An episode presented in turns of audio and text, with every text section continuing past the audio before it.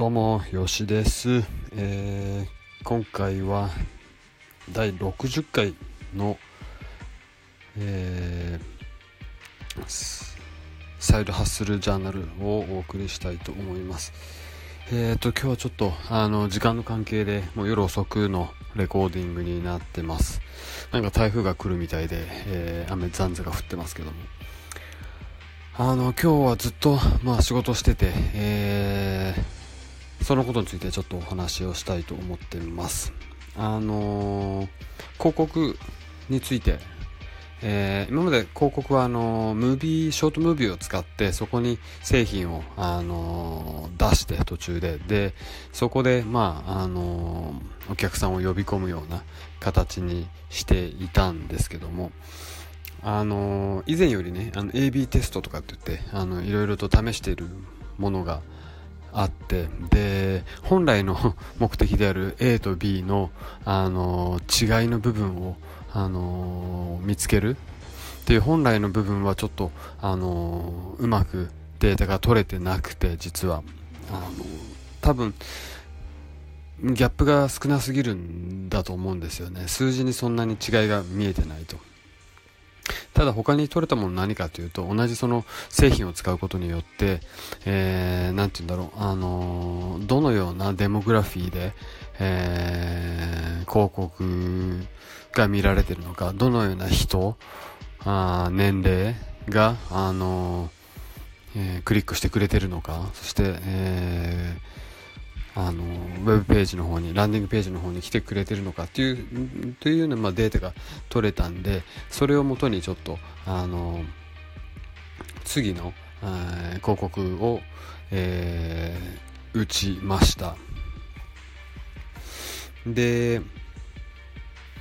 なんでまた、あの、その同じ製品を使ってもう一個別の広告を作ったかというと、まあ、まあ思ったのが、えービデオで人をこう呼び込むと。で、もちろん、えー、犬の走ってるビデオなんで、まあ一応見ちゃうよねということで、あのー、まあアテンションは稼げると。で、ぼちぼち、あのー、まあウェブサイトのビジットもあったというところもあるんですけども、やっぱり一番大きいのはレレバンスっていうんですかね、関係性製品のと、あと、あのなんかこう Facebook がスコアリングしてくれるとか 1, 1から10まで。で今回のこの製品2つとも10を取ってたんであのでそれぞれ、え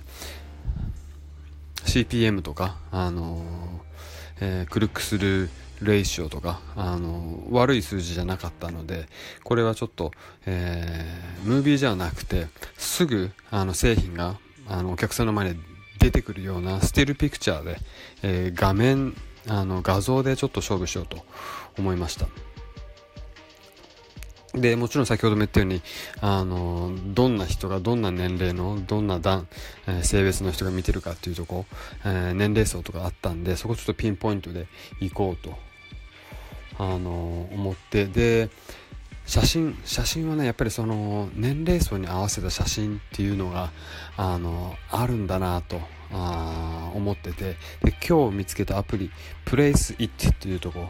あの PLACEIT.net だったと思いますけどもあのそこでいろんな、えー、モックアップのピクチャーモックアップのあの写真があるんですね。モックアップ何かっていうと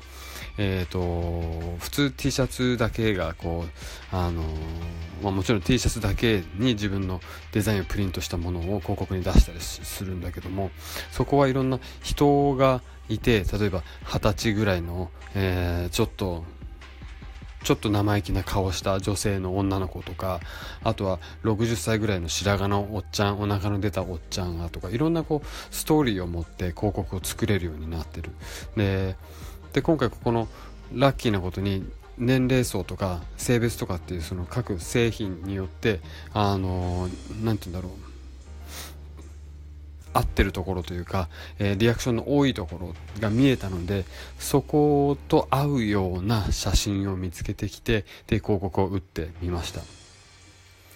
でなかなかこのプレスイットという、あのー、ウェブサイト自体が結構楽しくっていろんな顔が出ててであこれ見たことあるっていうあの他のウェブサイトで使ってたような写真。でこれは僕はあのオーナーがあのシャツを着て出てたんだというふうに全く思ってたんだけども実はこのプレイスイットに同じ顔のあの男女のコンビがあったんであこれもあのー、て言うんだろう、お金を払って、モックアップを買って、それを、あの、広告に出し、ウェブサイトに出してただけなんだなと思って、